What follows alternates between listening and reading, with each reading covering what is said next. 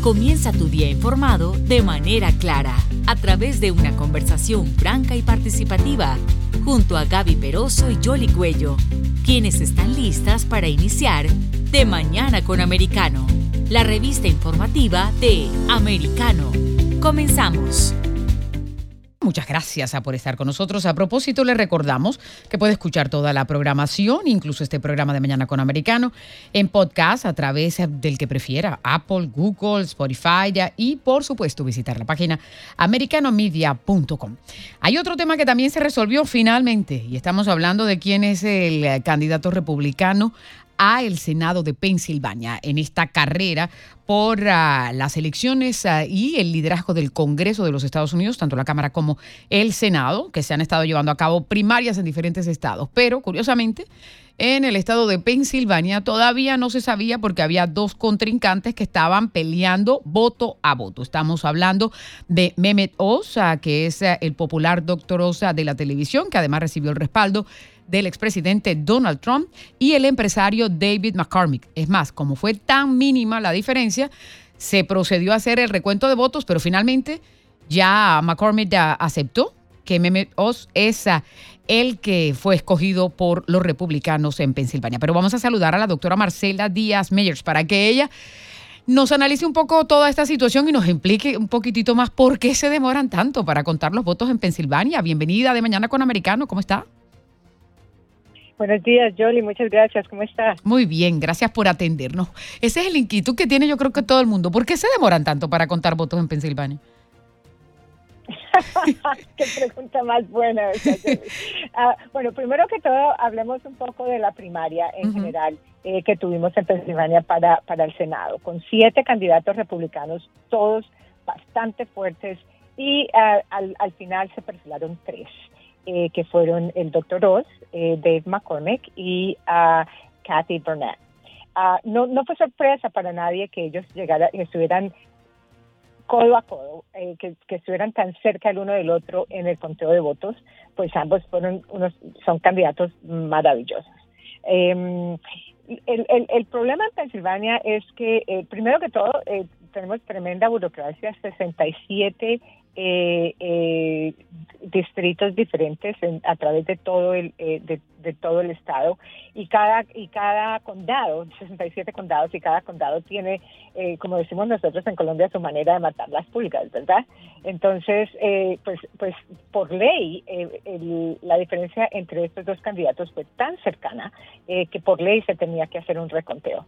Pero entonces el conteo se tiene que hacer manual entonces se demora mucho y además, pues de, todas maneras, el, proceso es largo, pero al mismo tiempo, eh, Jolie, es muy importante porque la integridad de, de, la votación en Pensilvania es algo que no podemos comprometer. Entonces, tomó un poco más, un poco de tiempo. Al final, eh, eh, Dave McCormick muy graciosamente concedió la elección al doctor Oz y estamos con un candidato, un candidato ejemplar, un candidato excepcional que estoy segura va a traer muchísima, muchísimo voto latino eh, en Pensilvania, que va a traer del voto latino en Pensilvania. Claro. Marcela, mencionas un punto que es muy importante, porque en efecto, eh, una vez se detectan dificultades, irregularidades, cualquier término que uno quiera eh, utilizar en eh, el sistema electoral, lo que se trata es de corregir. Tenemos entendido que eh, lo que sucede en Pensilvania, la legislatura está controlada por los republicanos, pero la gobernación ah, está, hay un demócrata. Se aprobaron una serie de medidas para corregir una serie de, de dificultades que hay a nivel electoral en, en Pensilvania, pero sin embargo el gobernador vetó esa ley. Efectivamente, efectivamente. Lo que pone en, en, en, peligro el proceso más importante de una democracia, que es el sistema de votación. Y eso eh, eh, eh, eso no puede permitirse. Por eso la, la, la, legislatura, los legisladores están tan, tan, tan descontentos, porque es un problema general. Nadie quería más este reconteo que, que los demócratas.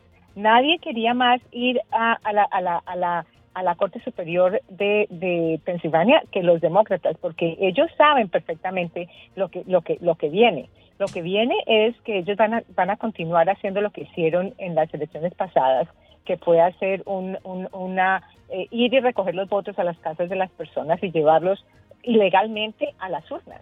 eh, lo que es completamente ilegal, contar los votos que no tienen firmas, contar los votos que no tienen fechas, contar los votos que no tienen toda la información necesaria.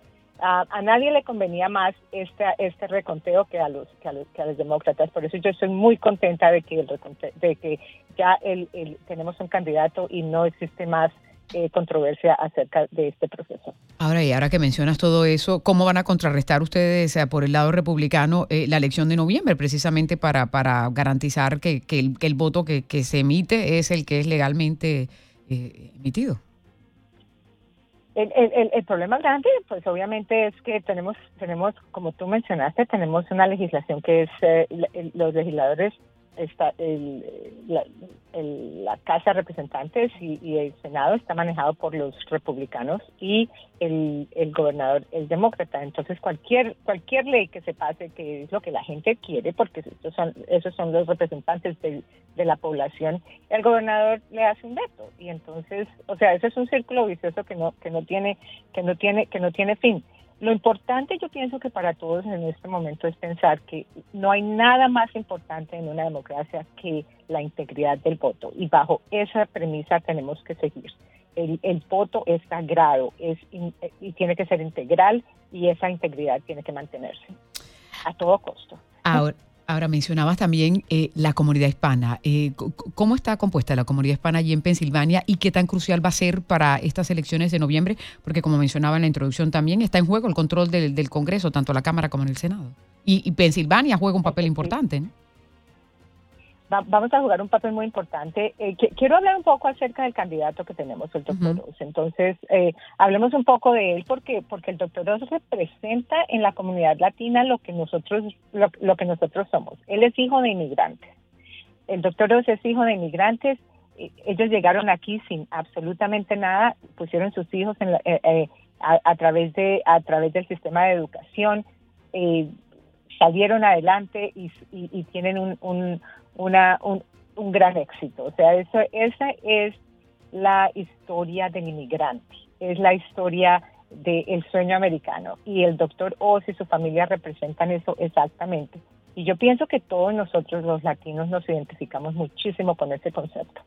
Em, él es una persona humilde, él es una persona sencilla, él es una persona que multicultural, él, él entiende el multiculturalismo que que, existe ahora en los Estados Unidos. Así de que eh, yo, yo pienso que, en el doctor Ross tenemos un candidato que va a atraer muchísimo el, el, voto latino. Em, no, no, no solamente eso, Jolly, pero es que también yo pienso eh, que la gente está cansada, estamos cansados de pagar más de 4 dólares con 50 el galón todas todas las veces que vamos a a la gasolinería, estamos cansados de ir a la, al supermercado y las cuentas son 20 o 30% más alto de lo que eran tres meses atrás. Eh, la gente está cansada de que no, pueden conseguir leche para los niños.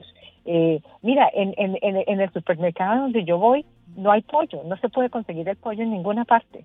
Eh, o sea, ese tipo de escasez lo veíamos nosotros en los países subdesarrollados. Y estamos hablando de Pensilvania, que tiene un área, como casi todos los estados, ¿no? El área eh, urbana, pero también tiene un área rural que es muy importante. Imagínate, o sea, ¿cómo es posible que en el estado de Pensilvania, en la capital de Pensilvania, no haya en, las en, las, en, los supermercados pollo para comprar? eso no tiene sentido. Yo, yo pienso que tenemos que, que, dar un paso atrás y mirar y mirar eh, todo el, el, paisaje, como decimos, con todo lo que lo que lo que lo que está y lo que está sucediendo. Lo que los demócratas están haciendo no está funcionando para nosotros. El, el, el latino que sale a trabajar todos los días, esta política de los demócratas no está funcionando. Y eso es muy claro para todos. La economía es un desastre, no solamente a nivel nacional, pero también a nivel local en el estado de Pensilvania. ¿Cómo es posible que... Ah, y, tenemos un gobernador que ahora dice, ah, pero mandémosle a todo el mundo dos mil dólares para que puedan ir y pagar sus cuentas. ¿En serio? O sea, obviamente eso lo están haciendo para distraer todos los problemas que estamos teniendo y tratar de, o sea, me, atrevo hasta decir, de comprar un voto por dos mil dólares cuando estoy segura que los dos mil dólares van a llegar exactamente antes de las elecciones de noviembre. Eso te lo apuesto. Bueno, hay una encuesta que salió hoy que dice que el 83% de los estadounidenses van a tomar en cuenta a la hora de votar la economía, lo que está sucediendo con la inflación, con la, gasolina. Pero Marcela, quería aprovechar también porque el tema de la educación eh, eh, se ha reactivado mucho. Muchos padres de familia que tuvieron oportunidad de monitorear la educación de sus hijos a través de la pandemia, como que han tenido un despertar en diferentes estados de la Unión Americana. Y tú eres vicepresidenta de la Junta Directiva del Distrito Escolar de Lower allí en, en Pensilvania. ¿Cómo ha sido el caso en, en, en tu área? Mira, mira, yo pienso que, que la educación es algo que es, para nosotros como latinos la educación es fundamental, tú sabes eso. Eh, en, las familias nuestras la educación es, es, supremamente importante. Y, estamos viendo ahora, no, no solamente ahora, pero es que fíjate en todos los lugares en donde, en donde hay control demócrata. Los, distritos escolares son un desastre eh, y, eh, están son, son un desastre. Las, las ah, eh, todos los, exámenes que se hacen a todos los estudiantes, el, el, el promedio de, de, pasar esos exámenes es probablemente 20 o 30% de, eh, del total de los estudiantes los pasan. Em, los, el, currículo es, es, es un desastre eh, y afortunadamente los padres fueron tuvieron la oportunidad de ver todas estas cosas durante la pandemia y ahora yo pienso que hay que exigir, hay que exigir que nuestros colegios sean lugares en donde se enseñan las cosas que se deben enseñar y no las no indoctrinar los estudiantes como lo quiere hacer el Partido Demócrata. Pues muy bien. Y eh, lo que tiene que ver con la general, pues claro, los demócratas escogieron eh, candidato y, ese resultado sí se conoció eh, enseguida, pero también hay un poco de controversia, ¿no? Porque eh, él sufrió, tiene problemas del, corazón, pero a, pesar de que el, médico dijo que tenía posibilidades de seguir con la campaña, pero que tiene que también hacerse una serie de tratamientos, hablando ya lo que, lo que tiene que ver con el contrincante que estaría enfrentando el doctor Oz en las elecciones de noviembre. sí, eh, este, es bien interesante que el, eh, el candidato demócrata tiene muchísimos eh, problemas eh, cardíacos y el, el, el, candidato republicano es un cirujano de corazón. pero bueno, es, es, muy importante mencionar lo siguiente, Jolie. No ha habido transparencia con el, el problema que tiene John Fetterman eh, aún el Partido Demócrata está muy preocupado porque eh, solamente ellos fueron forzados a proveer la información de su, de su estado de salud muchísimo después de que el evento sucedió. Eh, él no solamente es el candidato al, Senado, él también, él es el, es el vicegobernador y en esa posición eh, necesita el, el, el, necesitamos saber cuál es su estado de salud porque él es el segundo en, comando después del gobernador. Eh, y no ha habido ninguna transparencia, no ha estado, no, no, nadie está seguro exactamente de cuál es su condición. Hay mucha controversia de qué es esto, de qué es lo otro, de que pudo pasar esto, de que pudo pasar lo otro. Eh, de, todas maneras, nosotros, o sea, yo personalmente le deseo al, al señor Federman que se recupere pronto, eh, pero, pero su condición parece ser un poco más seria de lo que se pensaba originalmente y, necesitamos saber exactamente qué es lo que está pasando. Eh, él no se ha comunicado directamente con, con la base y él, eh, últimamente la comunicación se hace solamente a través de su esposa. Entonces, eh, yo pienso que es, es, es algo para preocupar y que y, y, pues no solamente eso, sino también necesitamos necesitamos información y necesitamos respuestas. ¿Qué es lo que está pasando con el vicegobernador? Vamos a estar muy pendientes de eso, Marcela, pero eh, te quería preguntar también cómo ves las elecciones en Colombia, la segunda vuelta. La segunda vuelta eh, es, eh, bueno, primero que todo, yo, yo pienso que es muy importante que en Colombia la gente sepa que el socialismo no es la respuesta.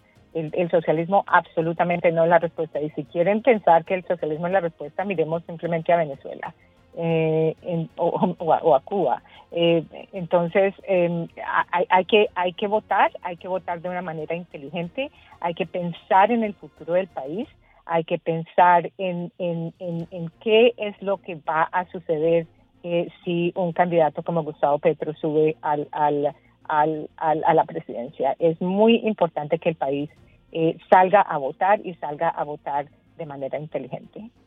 Pues muy bien. Marcela, muchísimas gracias. Un placer conversar contigo. Estaremos pendientes de lo que suceda allá en Pensilvania y ojalá que llegue el pollo pronto. Liz. ojalá que llegue el pollo, la leche y que baje la gasolina que aparentemente va a subir a 10 dólares el galón de acuerdo con las noticias anoche. Claro, muy bien. Muchas gracias por estar aquí con nosotros.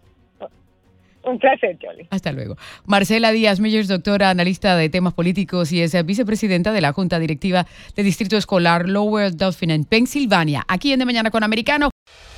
Gaby Peroso y Yoli Cuello se quedan revisando las informaciones para volver en nuestro próximo programa con más noticias, información y datos de interés para nuestra comunidad. De Mañana con Americano, de lunes a viernes, en vivo, de 7 a.m. Este 6 Centro, 4 Pacífico por Americano